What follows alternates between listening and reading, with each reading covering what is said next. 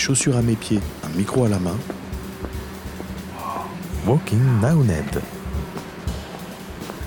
Du coup, on mange des carottes râpées à l'orange en entrée, euh, des tartes aux légumes en plat et un crumble de fruits, on a des pêches et des pommes euh, en dessert.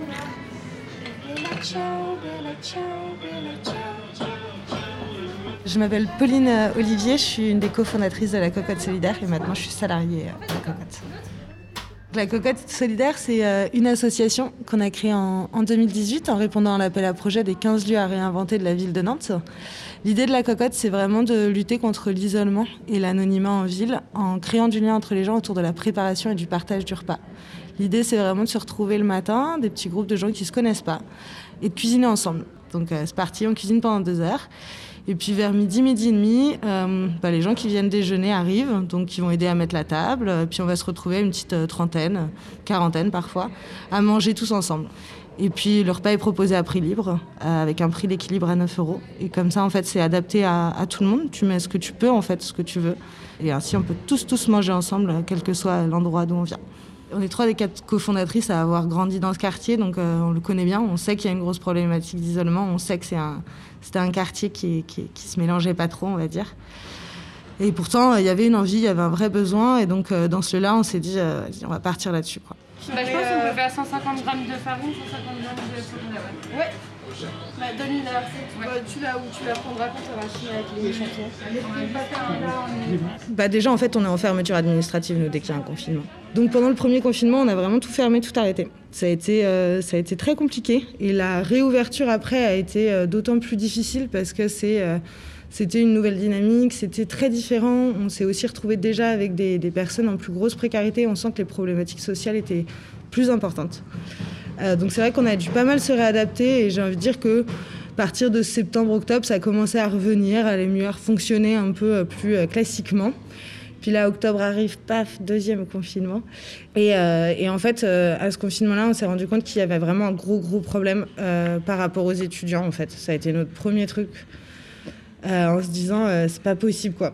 c'est pas possible d'avoir 18 piges, d'être enfermé dans un appart et et euh, de ne pas pouvoir euh, bien manger, etc.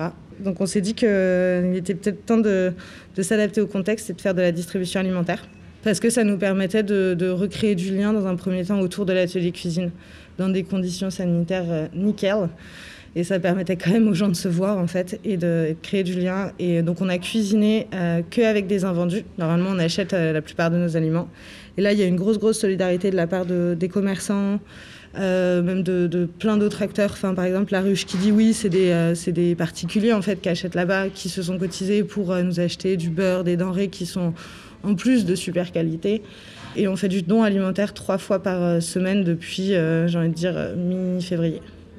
Alors, comment ça marche? Ben, En fait, on a diminué toutes nos charges. donc, il n'y a, a, plus de salariés en activité. Elles sont toutes, on est toutes au chômage. Donc, en fait, on se relaie que entre bénévoles. Après, on a, des, on a des particuliers et des adhérents chez nous qui nous ont fait des dons aussi, ce qui nous permet de couvrir en fait tous les petits achats qu'on doit faire en plus. Voilà. la farine. Après, je coupe le petit beurre en, en petits dés en fait. Ouais. Et, après, tu pétris un petit peu et tu rajoutes de l'eau s'il faut rajouter de l'eau. Exactement. Ok, ok, vas-y. Comme ça, normalement, t'as tout. T'as besoin d'autre chose ou c'est bien Non, c'est bon. Euh, moi, du coup, je suis en service civique euh, depuis février pour euh, 8 mois en, du coup, en développement durable la cocotte solidaire. Donc on a quelques jours de cuisine dans la semaine et un jour de projet aussi où on développe plus des partenariats et d'autres projets sur, euh, par rapport à nos sujets. Euh, on a construit des euh, jardinières en palette de bois avec, en partenariat avec la cloche. Donc ça, ça nous a pris un mois et là je suis en train de planter des semis, enfin ils sont en train de pousser là-haut pour pouvoir remplir ces belles jardinières. Et on espère pouvoir avoir bah, surtout des aromates, des trucs comme ça, comme ça on peut s'en servir pour la cuisine. Ça fait deux mois et demi qu'on bosse euh, ici et c'est super. L'ambiance est euh, géniale. On rencontre du, monde tout le temps, on voit du monde, ce qui est euh, quand même chouette par rapport au Covid.